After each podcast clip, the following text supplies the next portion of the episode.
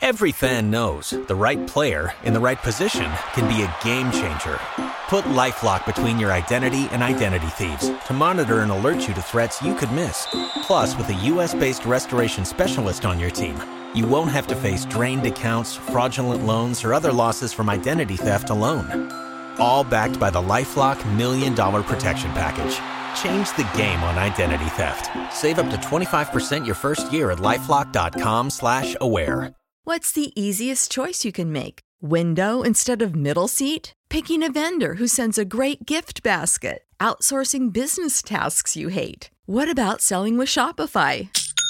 Whether you're selling a little or a lot, Shopify helps you do your thing, however you cha-ching. Shopify is the global commerce platform that helps you sell at every stage of your business. From the launch your online shop stage to the first real-life store stage, all the way to the did we just hit 1 million orders stage? Shopify's there to help you grow. Whether you're selling scented soap or offering outdoor outfits, Shopify helps you sell. Wherever and whatever you're selling, Shopify's got you covered. Sign up for a $1 per month trial period at shopify.com/try. Go to shopify.com/try now to grow your business, no matter what stage you're in. Shopify.com/try. Don't you love an extra $100 in your pocket? Have a TurboTax expert file your taxes for you by March 31st to get $100 back instantly. Because no matter what moves you made last year, TurboTax makes them count. That means getting $100 back and 100% accurate taxes, only from Intuit TurboTax. Must file by 3/31. Credit only applicable to federal filing fees with TurboTax full service. Offer can be modified or terminated at any time.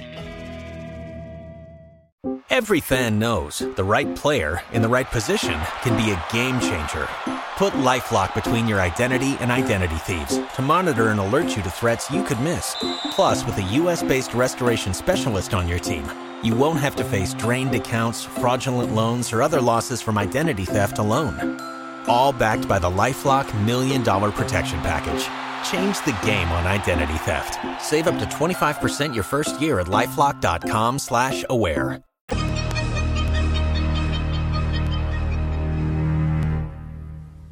Joy 99.7 FM.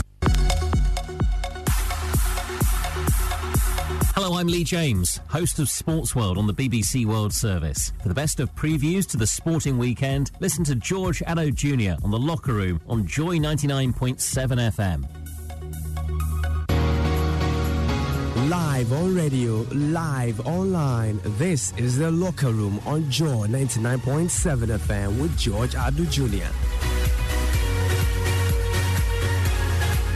Midweek football proved pivotal in key title races in Europe, and a special weekend of games that may mean less will follow. In Italy, the champions have been crowned.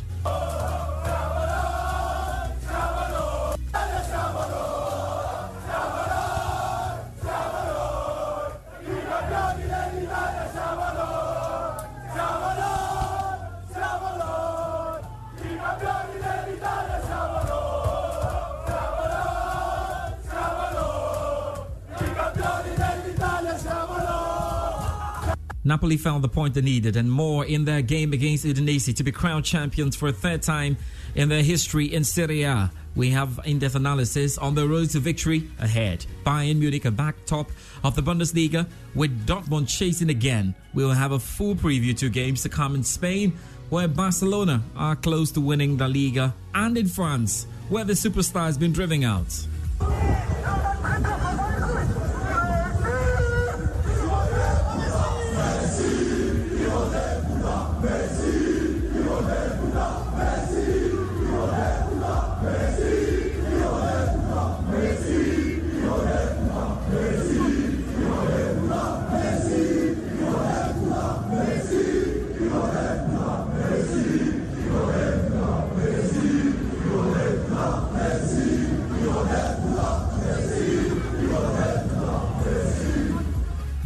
Messi set to lead Paris Saint-Germain, but not until the end of the season.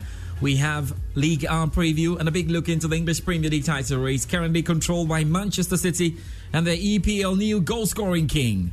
Haaland through on goal, 2-0 City, had to be. Haaland doesn't miss those, and now he becomes the first player in Premier League history to hit 35 goals in a season.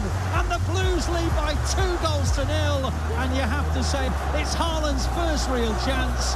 He's swallowed it up. Terrific movement. Yes, Erling Haaland with the most goals scored in a single Premier League season. We'll preview all games to come. Sergio Perez drove a consummate race with the help of a safety car to beat Red Bull teammate Max Verstappen and win the Azerbaijan Grand Prix. Up next is the Miami Grand Prix, and we have a preview. Time to talk about what the world is talking about in the world of sport. Hello from me, George Addo Jr., and welcome to The Locker Room. Live on radio, live online, this is The Locker Room with George Addo Jr.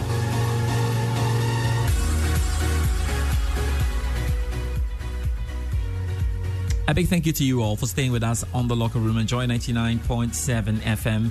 And for all of you listening to us around the world, we're certainly excited to come your way with a super pacey preview to the sporting weekend to come. We're always interactive via our social media accounts. And as well, you can head on to our WhatsApp number.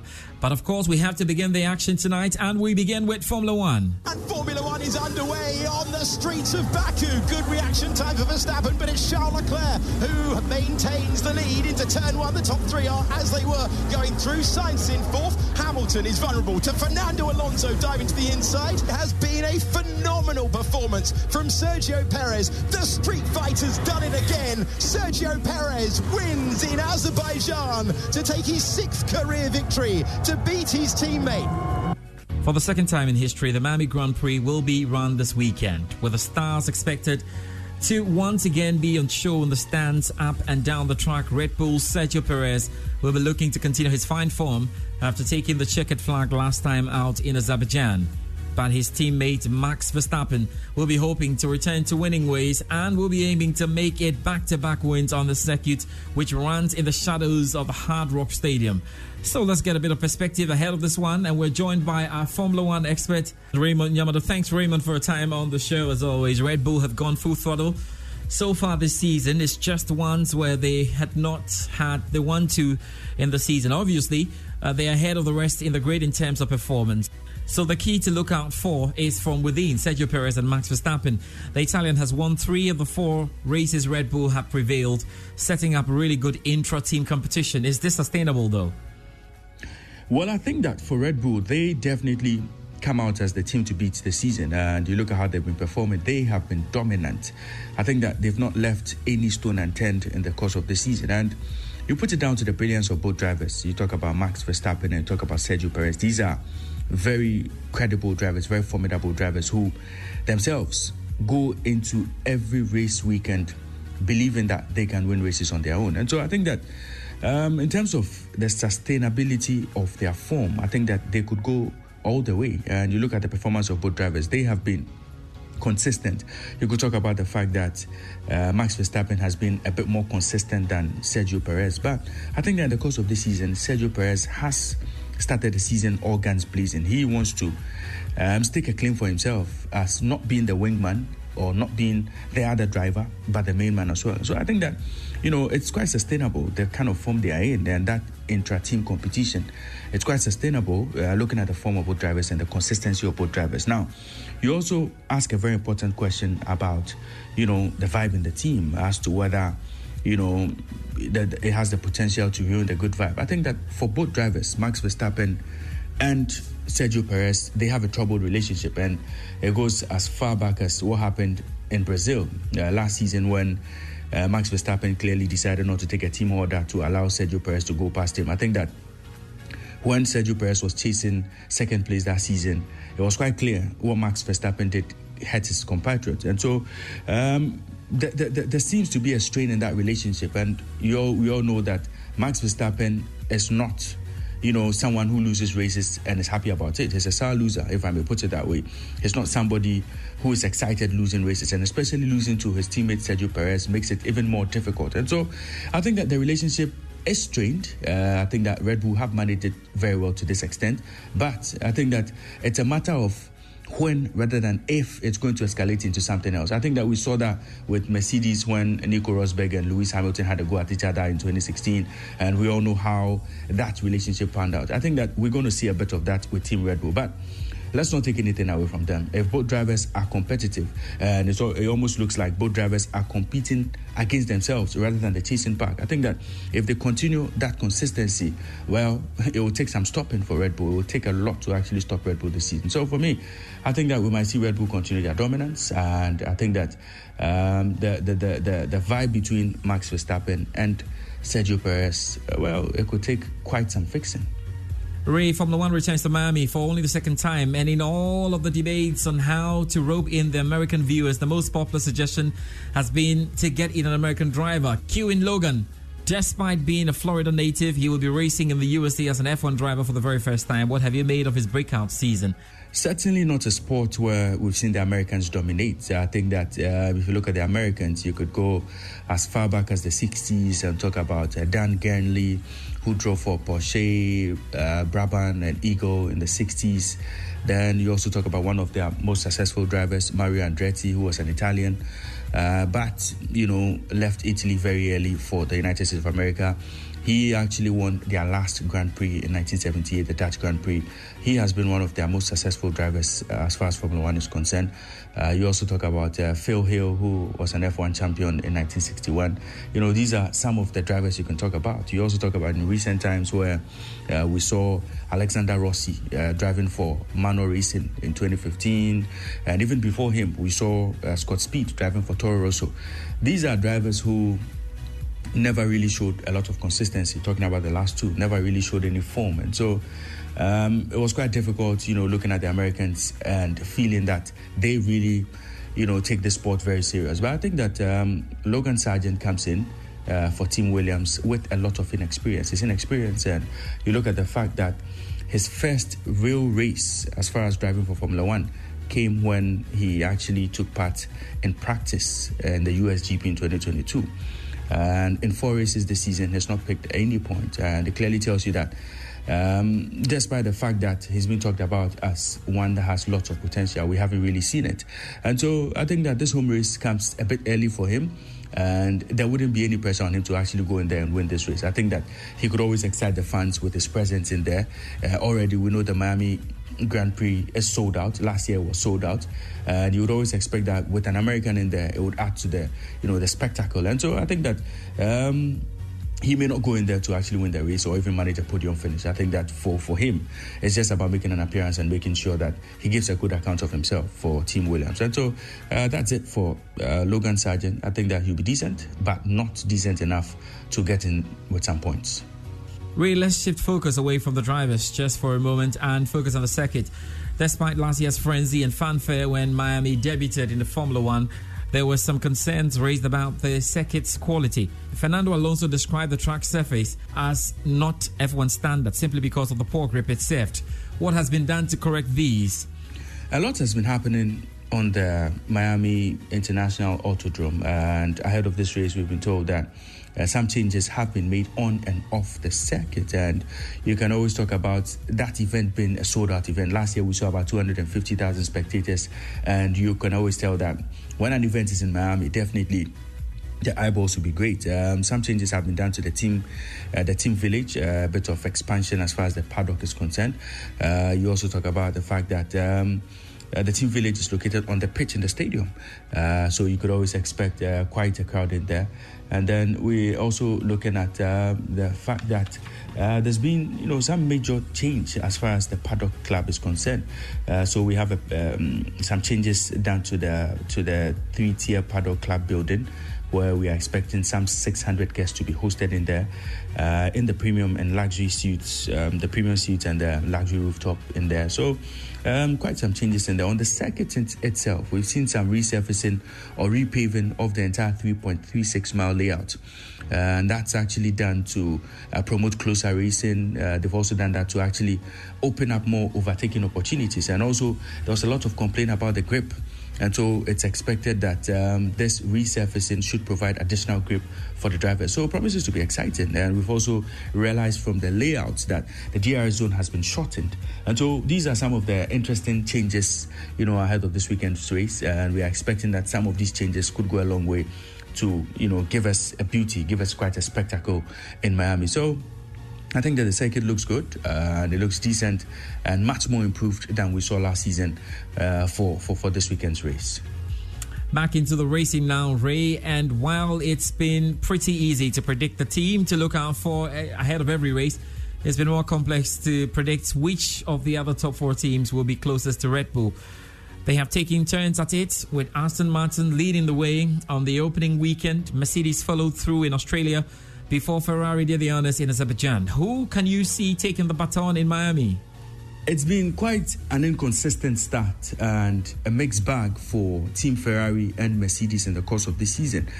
I think that you look at both teams and a lot was expected from them at the start of the season.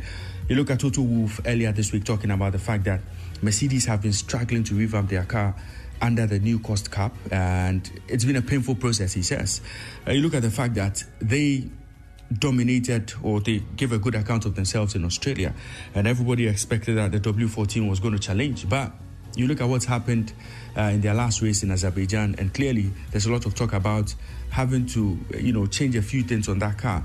Mercedes are now considering changing the floor layout, changing the side pod, the side pod concept. They're also looking at introducing a suspension redesign, all for the Imola race. And so clearly Mercedes are in all sorts of trouble.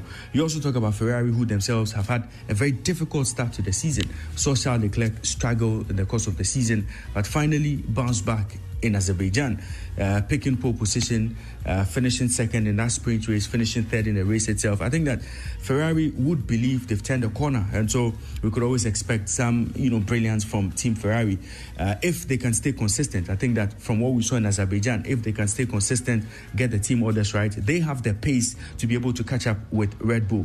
You also talk about Aston Martin, who themselves have been in the top four as far as the first four races are concerned. They have been quite exciting, and you would always expect them to go into races week in, week out, challenging, giving it a push. So I think that so far it's been decent. It's been decent enough for Aston Martin, and you could only expect Fernando Alonso to grow in leaps and bounds. But I think that for the chasing pack, Ferrari and Mercedes, who themselves would have wished that they were in the running for the title, I think that they've disappointed quite a lot, and we'll see how things pan out for them in Miami. I'm hoping that they can have a good run in this particular race. Raymond Nyamado is a Formula One expert and joined us with some analysis on that. Football next, and we'll talk the major European leagues in a bit, but the story of this superstar has been interesting to monitor all week. Yes, Lionel Messi would leave Paris Saint-Germain this summer at the end of his current contract. The Argentine World Cup winner had reached an agreement in principle to extend his stay for another year, but neither club nor player now want to sign the deal. Messi is unconvinced the club can compete at the top of the European game due to financial issues, while the French champions... Spin your passion into a business with Shopify and break sales records with the world's best converting checkout. Let's hear that one more time. The world's best converting checkout. Shopify's legendary checkout makes it easier for customers to shop on your website, across social media, and everywhere in between. Now that's music to your ears. Any way you spin it, you can be a smash hit with Shopify. Start your $1 a month trial today at shopify.com/records. Don't you love an extra $100 in your pocket? Have a TurboTax expert file your taxes for you by March 31st to get $100 back instantly. Because no matter what moves you made last year, TurboTax makes them count. That means getting $100 back and 100% accurate taxes, only from Intuit TurboTax. Must file by 3/31. Credit only applicable to federal filing fees with TurboTax full service. Offer can be modified or terminated at any time. Every fan knows the right player in the right position can be a game changer. Put LifeLock between your identity and identity thieves to monitor and alert you to threats you could miss. Plus, with a U.S.-based restoration specialist on your team, you won't have to face drained accounts, fraudulent loans, or other losses from identity theft alone. All backed by the LifeLock $1 Million Protection Package. Change the game on identity theft. Save up to 25% your first year at LifeLock.com/aware. Want to focus on developing the young talent. So what's next for Messi? Remember, he signed a 2-year deal in Paris in 2021 with an option to renew for another year, but that will now not be activated. So let's bring in the French football journalist, Luc Tanzi, who works for the French newspaper L'Equipe. Thanks, Luc, for your time. And you have been at the heart of the story. It's been refreshing to follow you all through. So then, does this truly end Lionel Messi's time in Paris Saint-Germain? Yeah, I think now we can say 100% for sure he will not be a PSG player next season. I think it would have been the case if there will not be that big problem with Messi and this trip to Saudi Arabia. But because of this, yeah, the PSG and the club, they decided to end the negotiation for a new contract and decided that he will not be there next season. Like Paris Saint-Germain haven't been as hard on other players for similar indiscretions in the past. So, what has changed in Messi's case? The people inside the club, they are saying that this is just the new way they want to be since 1 year. They said last year when they renewed the contract of Mbappe, they talked with him about the new project, and the new project was like, okay, we have to be not blinged, what they call the bling bling. It's finished to just buy the best star, the biggest star in the football industry. They want more than the team now, playing player that they're happy to play with for Paris Saint-Germain. So of course the season they were not the same they want it to be, but the new project is like, okay, we have to be with the player. They want to be here, they want to play for Paris Saint-Germain, and they want to win with Paris Saint-Germain. And if you don't want to be like this, if you want to think that Paris Saint-Germain is just a small club and you can like be on holiday when you play for Paris Saint-Germain, this is not going to be the same as we were before. And this is the first step of the new project for the people inside the club. They are saying, okay, with that trip to Saudi Arabia from Messi, we can show now to all of the player, even if you are Messi, and to all of the player, if you don't want to respect the rules, if you don't want to be in the team, you're gonna have sanction like Messi, and it's not gonna be that it was before. So I think it's a hard one, really. Like, where do you think Messi will be playing football next season then? It's hard to say. I think that there's three official proposals so far. Saudi Arabia for sure, Miami for in MLS, and Barcelona if they have the money, if they find the money to offer him a contract. I think he will be happy to be back at Barcelona if they offer him a contract. The problem is that they don't have enough money, and that they don't have the solution so far to offer him the contract he wants. So for now, I would say Barcelona if they find a solution. If Barcelona is not able to find a solution, I think he will go to MLS, because MLS is quite good. The league is improving every year, and the trophy you can win in MLS would have more prestige than the one in Saudi Arabia. Like, what do you think Messi's legacy at the club will be then? And would he be looking back with fondness or regret? I think the fans, they will be happy that he will leave the club, because for him it's a failure to see Messi at Paris Saint-Germain, because the main goal of Paris Saint-Germain in the last season was to win the Champions League, or at least to go to the semi-final of the Champions League. Messi stays 2 years at Paris Saint-Germain. The 2 years they lost into the round of 16 against Madrid and this year against Bayern Munich. So we wouldn't have expected Messi to improve the team and to be one of the best players during those games. It was not the case, so we can't say that this is a success. Luc Tanzi works for the French newspaper L'Equipe with some insight right there. Let's head to Spain now. Still important games to come. At the end of the season, Barcelona pushed on with another win, obviously, in midweek, and a mightily close one next in a La Liga title for the first time since 2019. Real Madrid dropped points in midweek, and Atletico Madrid are on the rise. So, With huge insights and a preview to the weekend, we're joined by our Spanish football expert, David Whitworth, who also reports for La Liga side Real Betis. Dave, thank you very much for your time on Saturday night. A skillful winger emerged from Barcelona's bench to become the club's youngest player in La Liga's history at 15 years and 290 days old. Tell us about Lamine Yamal. Well, the biggest talking point, George, from this week in La Liga was the debutant of one Lamine Yamal. Just 15 years old, or 15 years young, I should say, playing for Barcelona, he became the youngest ever Barcelona player to debut in the senior team.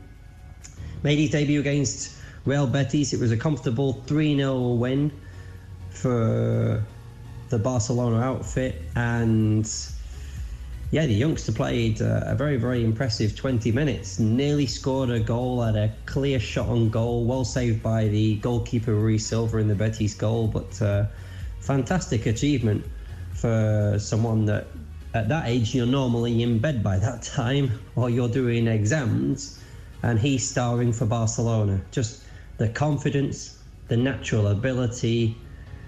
It's amazing to think that anyone at that age could be playing a match of professional football, let alone someone playing for Barcelona at the Camp Nou as well. It was quite poignant in the same game that Joaquin came on, who is 41, going to be 42 at the end of the season when he retires. So the polar opposites between the youngest ever player for Barcelona and the oldest player to be playing in La Liga was quite poignant come the end of the match. When Yamal was born, Joaquin was preparing for his 8th season as a Real Betis player, to give some context of just the difference between the two football players. Joaquin, who once again got a thunderous ovation when he came on in the second half, but unfortunately for him, he had to be substituted. The substitute was substituted because he had a thigh injury, and Betis medical staff are hoping that he's going to figure at some point towards the end of the season, because obviously it is going to be his final match. Dave, what a huge turnaround for Sevilla, who were 19th before the start of the World Cup, but are now high up the table. But obviously midweek they were surprised by Girona. Well, the cross-city rivals of Real Betis are Sevilla, and Sevilla have been in a really good run of form recently, getting a notable win against Athletic Club Bilbao by a 1-0 at San Mamés, which is a very, very impressive result, considering that not many teams go there and get a win. So Sevilla have had a very, very bad season. A lot of the times in the relegation zone, they were 19th going into the World Cup.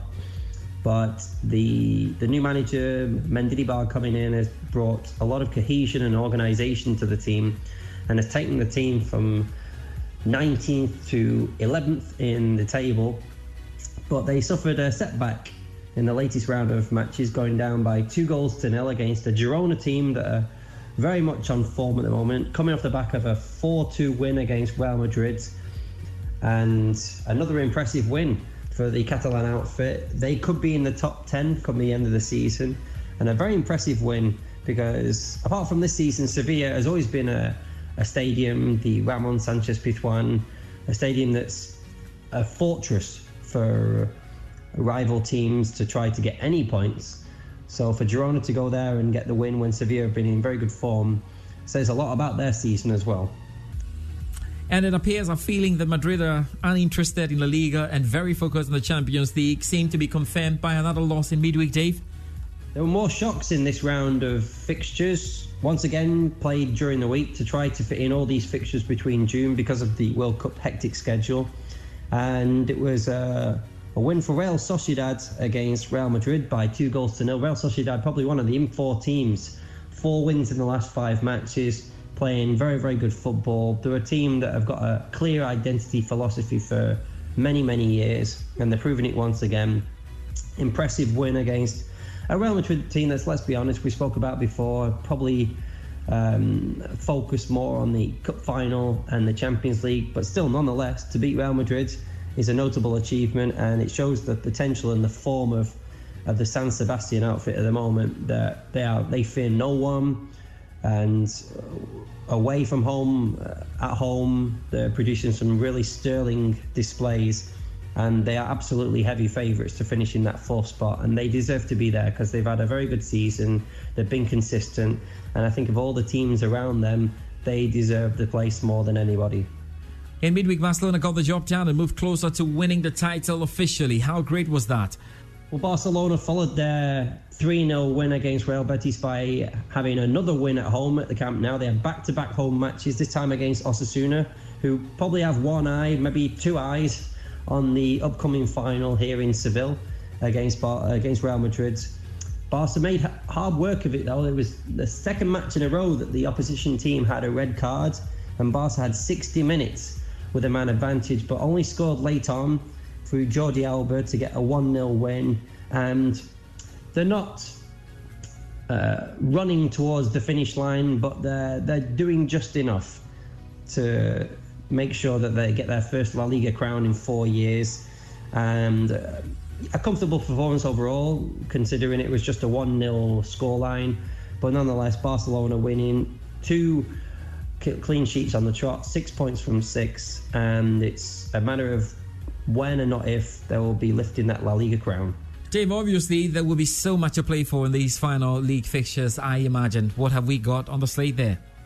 Well, there was a lot of intrigue in this latest round of matchday fixtures. I think coming towards the end of the season, there's always a lot more riding on these matches, and for the teams battling at the top, the teams battling at the bottom, there's always something happening. And that was the case in the Estadio de Mallorca, with Mallorca playing against Athletic Club Bilbao, Athletic Club chasing a Europa League spot, Mallorca trying to finish in the top 10 for the first time in many, many years. And it was a 1-1 draw in the end, Mallorca drawing first blood in this game, Athletic Club scoring a 96-minute penalty from Iñaki Williams to gain a draw in extremis, as they say here, just in the nick of time. And I think it was a fair reflection of the match overall in this one. So both teams come away with a point each. A Mallorca team that will be in La Liga next season. They've had a great couple of seasons under Javier Aguirre, vastly experienced manager of La Liga, who has turned the club from certain relegation candidates to pushing on for mid-table now. And you can see the club, they're on the up. They've got a redeveloped stadium. They're redeveloping all of the current stadium, and it's going to be very, very nice when it's finished, about 25,000 capacity. They're redoing all the stands and outside of the stadium as well, which was needed because the stadium has not seen the best days, let's say, in the last few years. So definitely Mallorca are a team on the up. Thank you very much, David Whitworth is our Spanish football expert and, of course, reports for Real Betis, joining us with great insight on La Liga. Let's head to Italy, and the champions have been crowned.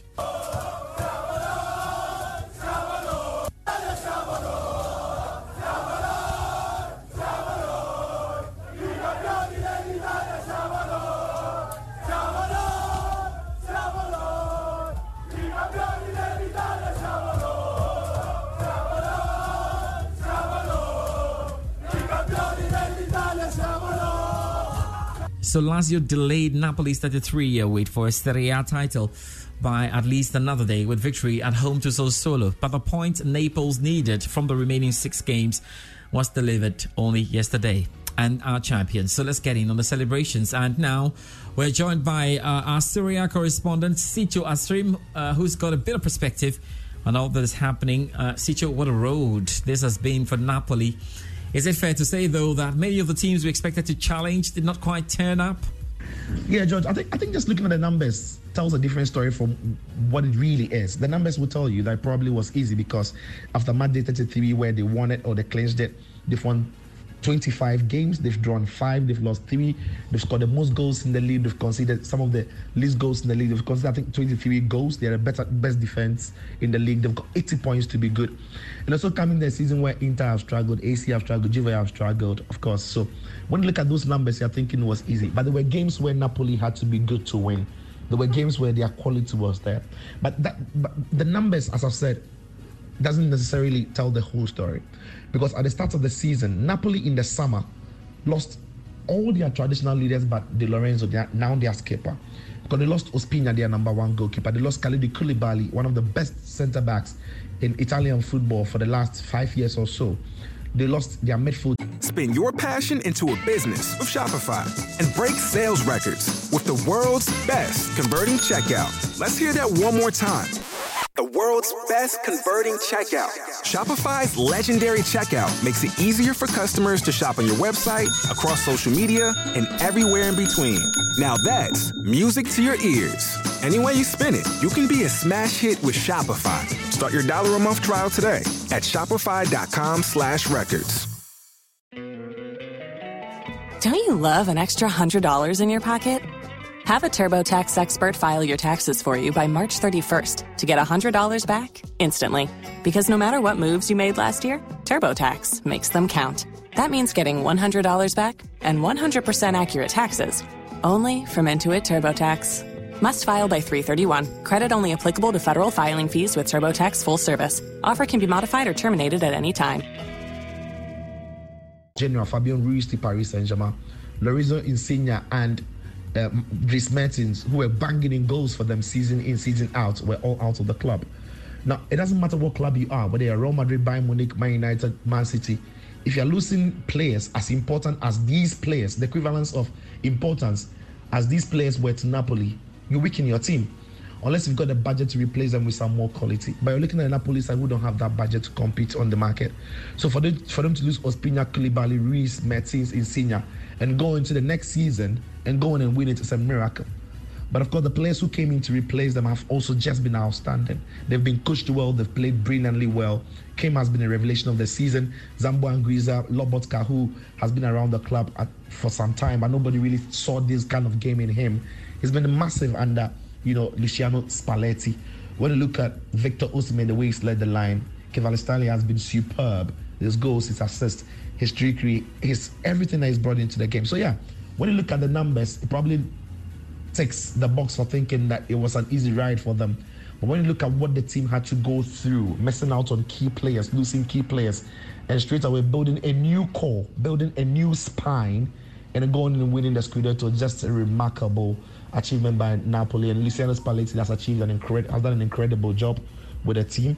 And I think that in Naples, the celebration is going to go throughout till the season ends and even beyond that, because this is a historic time. The last time this happened, Maradona was the player, and it's happened again now where they are playing at the Maradona Stadium. These guys are absolute legends of the club. Their names will be inked in gold in Naples forever. What a remarkable season this has been for Napoli. Yeah, Sergio, the top four race has gotten even more complicated at this rate. How will the coming fixtures this weekend impact, and what are the permutations for fans who are a bit on the edge at the moment? Yeah, the top four has gone crazy, hasn't it? And Napoli will just have one hand on their cheeks, and they'll be watching the others trying to clinch the other Champions League places. And there are three places for grabs, because from second place to fourth place, it's anybody's, to be fair. It really is. And the midweek games also threw it into jeopardy. When you're thinking just there that, Roma will get past Monza and maybe get a result, when you're thinking that Milan will beat Cremonese, it didn't happen. So Milan drew against Cremonese, Roma drew against Monza, Lazio beat, Sassuolo, Juventus also narrowly getting past, Lecce Ketsi, that Vlahovic brilliant finish. But what that means is that this weekend is even more crucial, because when you look at from second place to sixth place, these are four teams, all of them vying for three positions that takes them to Champions League next season. And these teams are playing against each other. So we've got a huge game coming up between Milan and Lazio. And the table tells the story where Milan are in sixth place at the moment with 58 points. Lazio are with 64 points. Milan will know that they absolutely need to win to close the gap on that top four places. And they play against Lazio. It's a huge game going into this weekend in the contest of that top four races. We've seen Milan where last season they were very much a good counter-attacking side. This season teams have sat off because they are playing Milan, the champions. So Milan need to go on and break them down. They've struggled. Lazio as well is one team that is very, very, very careful or very precise when they play.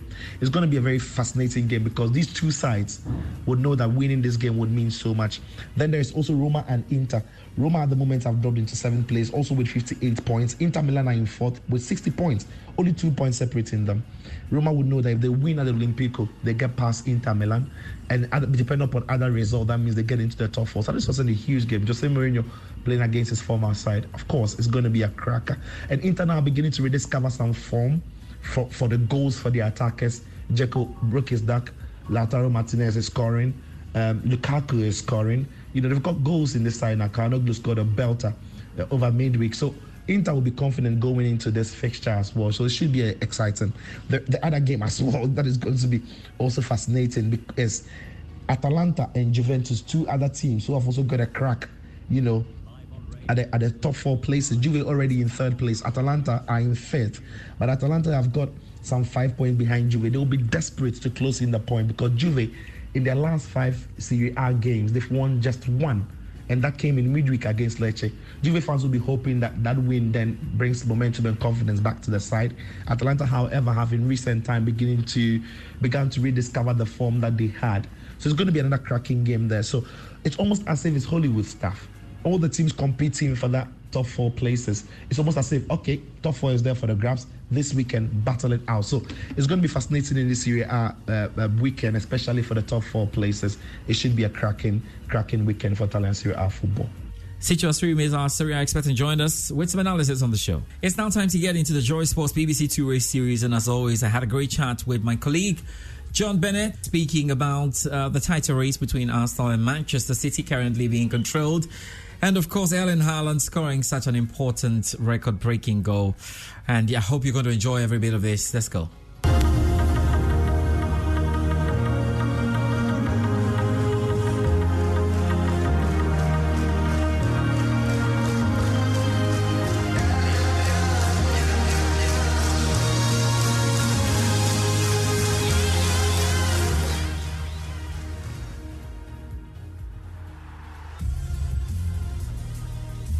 Thanks, John, for your time, as always, on the show. And Chelsea's woes continued with a lackluster defeat to London rivals Arsenal during midweek. Debates to pinpoint reasons for the season's struggles have been unending, but one that has taken a lot of precedence, especially after the Arsenal defeat, has been the size of Chelsea's squad. Hi, George. Yeah, it's a big problem. It really is. You talk to any manager, and I'm sure you've spoken to managers about this. The key thing when you're trying to build team spirit, build morale of a squad, is keeping the players who aren't playing happy. And in fact, I heard Pep Guardiola talking about this midweek when he was talking about some of the changes that he made, saying he always talks to the players who aren't in the team. I think that's a key factor in keeping team spirit. When there's so many players in a squad, when you're trying to keep that many players happy, it is certain to go wrong, and there's certain to be a disgruntled element in the squad. We've heard about players being forced to change outside the main dressing room, etc. So it's always going to be difficult. I heard Patrick Vieira talking about this week as well. He says the optimum size for a squad is probably 26. That's probably the maximum players you should have to be working with. You can only have 25 in a Premier League squad as well. So, you know, that's a big factor, I think, in where it's gone wrong for Chelsea. This scattergun approach when it comes to recruitment. They've got some good players in. They haven't managed to get certain players out of the building. So it's going to be a massive European summer transfer window for them coming up. With Mauricio Pochettino widely reported to be the new man heading over to the Stamford Bridge, what is the most important thing he needs to be changing at the Bridge? Identity. I think this team needs an identity. They need clarity in terms of how they're going to play. And I think that is something that Mauricio Pochettino can bring. He certainly did that at Southampton, certainly did that at Tottenham. Didn't do that so much at Paris Saint-Germain, but I think we're learning now that whoever's in charge of Paris Saint-Germain finds it difficult because they have to incorporate all the big stars, the big egos. We're seeing it's going wrong for Christophe Galtier at the moment, and I think there'll be a big culture change at Paris Saint-Germain. So I think I'll give Mauricio Pochettino a pass when it comes to that period of his career. He did okay, he won the title. But I think Chelsea need an identity, and Tottenham, when he was in charge, they had a clear identity, a clear way of playing.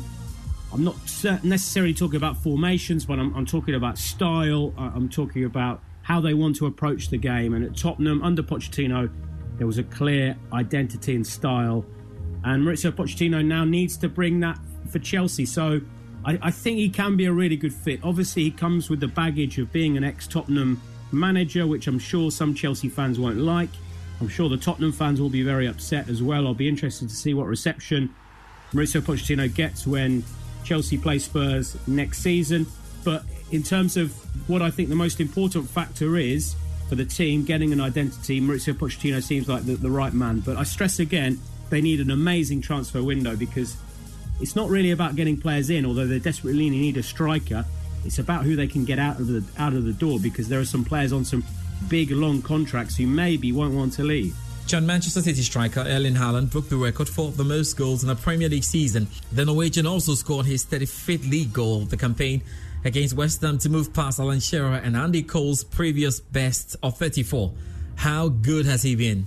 Yeah, it's incredible. When you think of the amount of great players who followed that Shearer-Cole era who haven't been able to get close to this record. Yeah, what a performance by Erling Haaland. I guess Mohamed Salah has come the closest to breaking it. Now Erling Haaland has done it, and there's still games to go for him to score even more goals. What a performance. I think we always knew that Erling Haaland would be a success in the Premier League. Maybe, though, we thought there'd be more, he'd need more time to adapt. Maybe it would be slower progress. I definitely thought he'd score over 20 league goals. Did I think he'd get to 35 league goals at this stage, possibly by the end of the season, 40 league goals? Well, I'm not sure I did, but we should have guessed, really, because Erling Haaland is a proven striker at the top level in the Bundesliga and the Champions League before he came to the Premier League. We know he takes chances, and we know that Manchester City create chances. Don't get me wrong, I always thought that Erling Haaland would be a massive success in the Premier League. It's just these numbers, we should continue to be astonished by these numbers. We shouldn't take it for granted, because it's his first year in the Premier League. We know he's a phenomenon, but still, we need to take our hat off to this achievement. It really is incredible in a first season for a player in the Premier League. Let's get into the battle against relegation, and Southampton looks certain to be suffering the drop, which is really surprising because over the last 3 years, they established themselves as a model Premier League club. So what did they do wrong this season? Well, I talked about identity when it came to what Mauricio Pochettino can bring at Chelsea. I think Southampton have lost their identity. They've got new owners who try to go down a similar but different route. They brought in a lot of young players, talented young players, but it's always a gamble, because when you're trying to gel them together, yes, there's experience there, the likes of James Ward-Prowse, but I think they tried to change things too quickly, too dramatically. We know that Southampton have always been a selling club. When they have a player who stands out, like a Van Dijk, like a Mane, they get sold. And maybe that model's been taken too far. But I think it was their last European summer transfer window where the problems really came about. The amount of players, young players they brought in, completely transforming the squad, going down this model of having young players who can then play well in the Southampton team that they can then sell. It's not worked out for them, and Ruben Selles has got a few improvements towards the end of the season, but it's not enough. They're going down to the Championship, and the worry is how strong will they be next season to be able to come back up. I think a lot of people will try and learn from what Burnley have done. Burnley, with their identity, the way they've played, their style of play has been sensational. But it's going to be very, very difficult to replicate that. And, it's going to be tough for Southampton next season, I think, to come straight back up. John, Sam Allardyce is now in the mix, heading over to Leeds. Yes, he goes there with bags of relegation survival experience and with 4 games left. Well, Leeds are just about the drop zone, but tied on points with 18th place Nottingham Forest. Is it too late for Sam Allardyce? It's astonishing, really, for an interim manager to be sacked, for another interim manager to come in. It really is unbelievable, but it's panic stations, and I guess desperate times call for desperate measures. Big Sam Allardyce, in terms of his style of play, it's not my cup of tea, I have to say, but you have to respect what he's done in his career and some of his achievements. I mean, you look back to that Bolton team at times they were a sensational team. The likes of JJ Kocha, Yuri Churkaev in that team.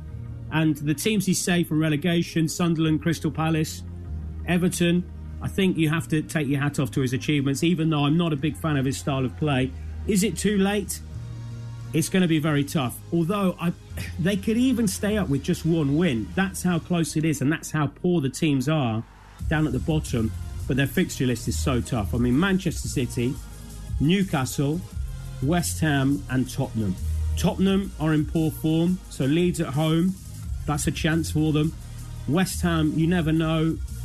They're so inconsistent at the moment. They have a great performance, then a poor performance. But where can you see them getting points out of those games? You can't see them getting points against Manchester City. I can't see them getting points against Newcastle, unless it really is an off day for Newcastle. West Ham potentially, Tottenham potentially. Can he keep them up? It's a lottery down there at the moment. Just one win would do it, so it wouldn't surprise me if Sam Allardyce came in and saved yet another club. The race for top four is well and truly on, with only one spot up for grabs, as it looks like Newcastle have snapped up third. Liverpool and Spurs sit right outside it. Yes, some points of Manchester United. But more importantly, is it too late for Liverpool to get in? Yeah, I think it is too late. Despite Manchester United's defeat to Brighton, I still think United are so far ahead that they will get that fourth spot. I think Newcastle will get third. Obviously, we know that the top two will be Arsenal and Manchester City, probably Manchester City top, Arsenal second. I think Liverpool just too far away to get in. That defeat against Brighton, it's taken away a little bit of wriggle room from Manchester United, taken away a bit of the margin for error, but I still think they have enough of a points gap to feel they're comfortable in fourth place. But I think for Liverpool, it's about ending the season on a high so they get some momentum for next season. I've talked a lot during this chat, George, haven't I, about a big European summer transfer window. It's massive for Liverpool. They have to get those recruitment decisions right, particularly when it comes to bringing in new midfielders. That was John Bennett with the Joy Sports BBC two-way series. And of course, it's now time to get a roundup of games that come involving Ghanaian players. Here is Razak Musbah with a wrap. Yes, George, but let's start in the Netherlands, where Ghana's and Ajax midfielder Mohamed Kudus has been named in the top 5 best under-20 dribblers list in the world. Well, the Black Stars midfielder made the list dominated by some of the best players at the ages of 23 and below, including Real Madrid ace Vinicius Jr. Now, according to the CIES Football Observatory, Kudus ranked 4th in terms of the most dribblers, ahead of Real Madrid's Rodrigo Goes and even Arsenal's Bukayo Saka, who ranked 5th and 20th respectively. Well, for Mohamed Kudus himself, he's been on the sidelines for a while now due to injury, but he will look to make a return this weekend when Ajax takes on AZ Alkmaar in their search for a Champions League slot, which almost look like they just might be missing out, George. Well, and let's go to Belgium now, because Black Stars winger Joseph Pinto has been in some impressive form for Genk this season, scoring 15 times with 11 assists in all competitions for the club. In fact, this is his best performance season since moving to Europe, and also he stands as the Ghanaian with the highest number of goals across Europe's top, leagues this season. So he's doing very well, and he'll be in action on Sunday in what could be a title decider, because his side, Genk, are top of the table in Belgium, and they'll be taking on second place Antwerp. And of course, he will hope to continue his scoring streak as the club look to lift the trophy, which they last won some 2 seasons ago. Now, in the English Premier League, Jordan Ayew, he did chalk a very significant career milestone after scoring his 100th career goal in Crystal Palace's thrilling 4-3 win over West Ham United. Yes, Jordan Ayew made it 100 goals as far as his career is concerned in that 4-3 win over West Ham last weekend. And of course, Ayew's recent performance have been exceptional, having scored 3 goals and provided 2 assists in his last 6 games since Roy Hodgson took over. And Roy Hodgson himself has been praising Ayew, touting his development and even describing as a player with great skill and one that will continue to impress as the seasons go by. Now, of course, Crystal Palace lie comfortably in 11th place, ahead of Chelsea, George, who are placed 12th Crystal Palace are 11th and they will take on Tottenham Hotspur this weekend. However, on the flip side, for his brother Andre Ayew, he'll be engaged in a fierce relegation battle with his side Nottingham Forest when they take on Kamaldeen Suleiman Southampton this weekend. Of course, both sides, Nottingham Forest are lying 18th and Southampton are lying 20th. All of them are in the relegation zone and will be looking to escape it this weekend. So 3 points are up for grabs this weekend. Antoine Semenyo did score his first Premier League goal for Bournemouth in their thrashing of Leeds United last weekend, and just maybe he will find the back of the net again when they face struggling Chelsea. But for Daniel Amati, he's here to make an appearance for Leicester City since the arrival of interim manager Dean Smith, and also with his contract running out at the end of the season, he's been strongly, George, linked to Italian giants AC Milan, and we understand talks are even underway between the player and the Italian giant for him to possibly secure a move to the Italian league come next season. Well, Leicester City will play Fulham on Monday. Not very, very sure, very unlikely that Daniel Amate will make the squad there. Meanwhile, in France, Gideon Manses Auxerre, they are currently lying 15th of the league lock. They are not in danger of relegation. They will be playing 8th placed Clermont Foot this weekend. And, of course, Alidou Seydou is still out injured. He's not going to be available for his side this weekend over there. But, George, let me just wrap up. And in wrapping up, it's Ghana international Nathan Opoku. Remember this name, George, Nathan Opoku. And he is performing creditably well in the Belgium League. He picked up Player of the Month for the month of April for Belgian side OH Leuven. And, of course, he's been performing creditably well. It's 3 goals and 1 assist in the month of April, ensure that he became the best player for the club in the month of April, and is one that we need to keep tabs on. Of course, in fact, he is on loan from Leicester City. Yes, Daniel Amati is Leicester City, and he's performing very well. Hopefully, we'll see him in the Premier League playing for Leicester City, and we'll see how he fares there. But, George, that's it. And over playing for Leicester City, I want to see how he fares there. But, George, that's it. And over to you. Athletics next. And Western Texas College student James Dazzy set a new national record in the men's 200 meters event with a blistering 19.79 seconds run at the Crawford Shoutout in Lubbock, Texas at the weekend. Dazzy shaved off a stunning 0.29 seconds from Joseph Amoe's national record of 20.08 seconds set in 2019, and is the first Ghanaian athlete to ever run under 20 seconds in 200 meters. I spoke to Dazzy after his magical run.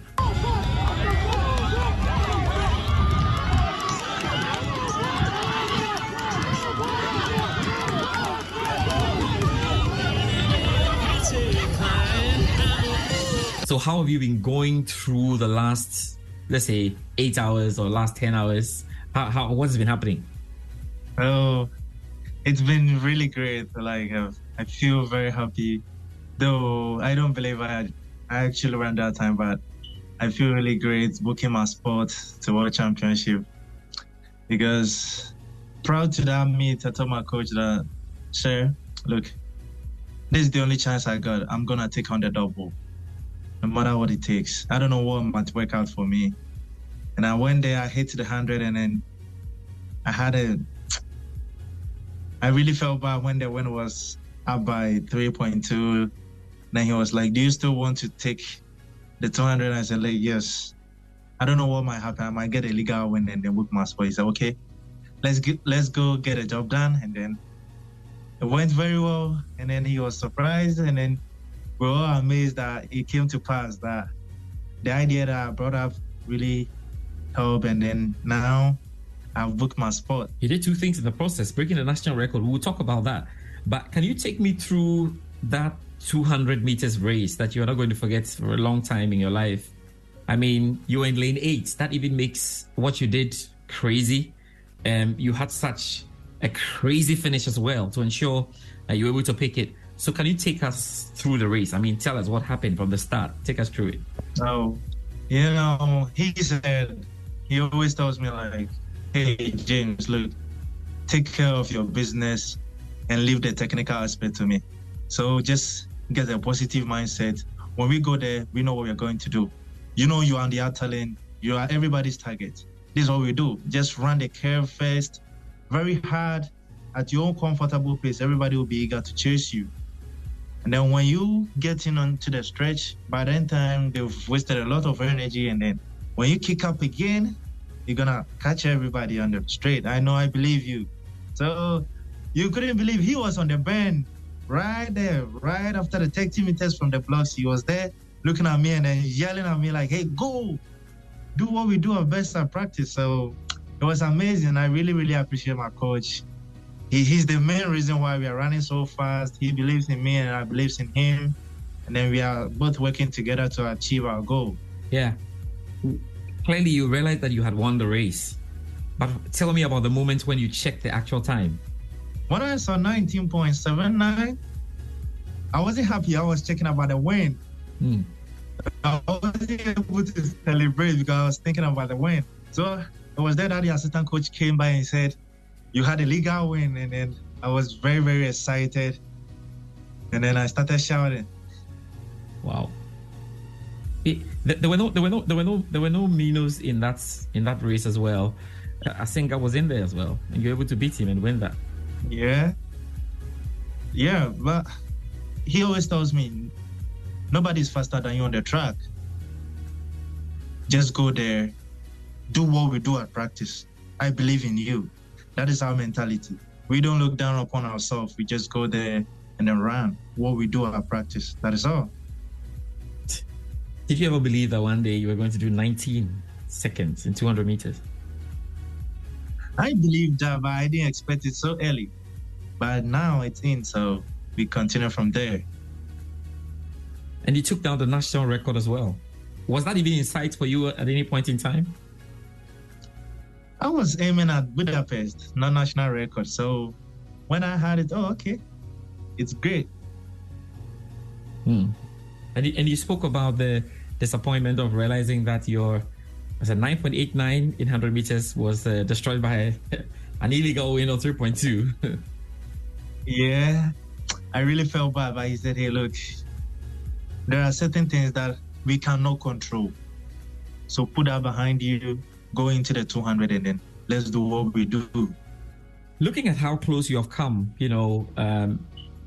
to hitting the 10.00, that's the qualification mark for World Athletics Championships. Now you qualify for 200 meters. Are you thinking about hoping that you can qualify for the 100 meters? You feel like it's within your range to just do it?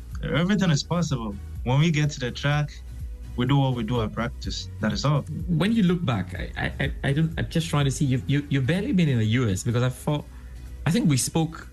When did we speak? I think it was at the end of last year. I'm sure we met at the end of last December. Year. Yeah. So you have not been in the US for a year, so far as I'm concerned. So one, how surprised are you at the kind of improvements? Because if you look at the times you were doing in Ghana versus what you are doing now, like it's heaven and earth.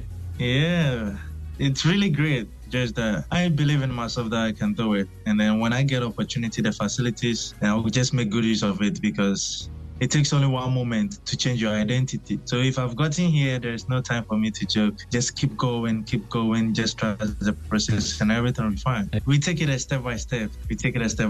Now let's see if I can qualify for 100 and then clear my nationals, and then we start setting new goals for World Championship. So right now I can't say anything about that. Soaking in the American culture. Already you are sounding American, you know? Yeah.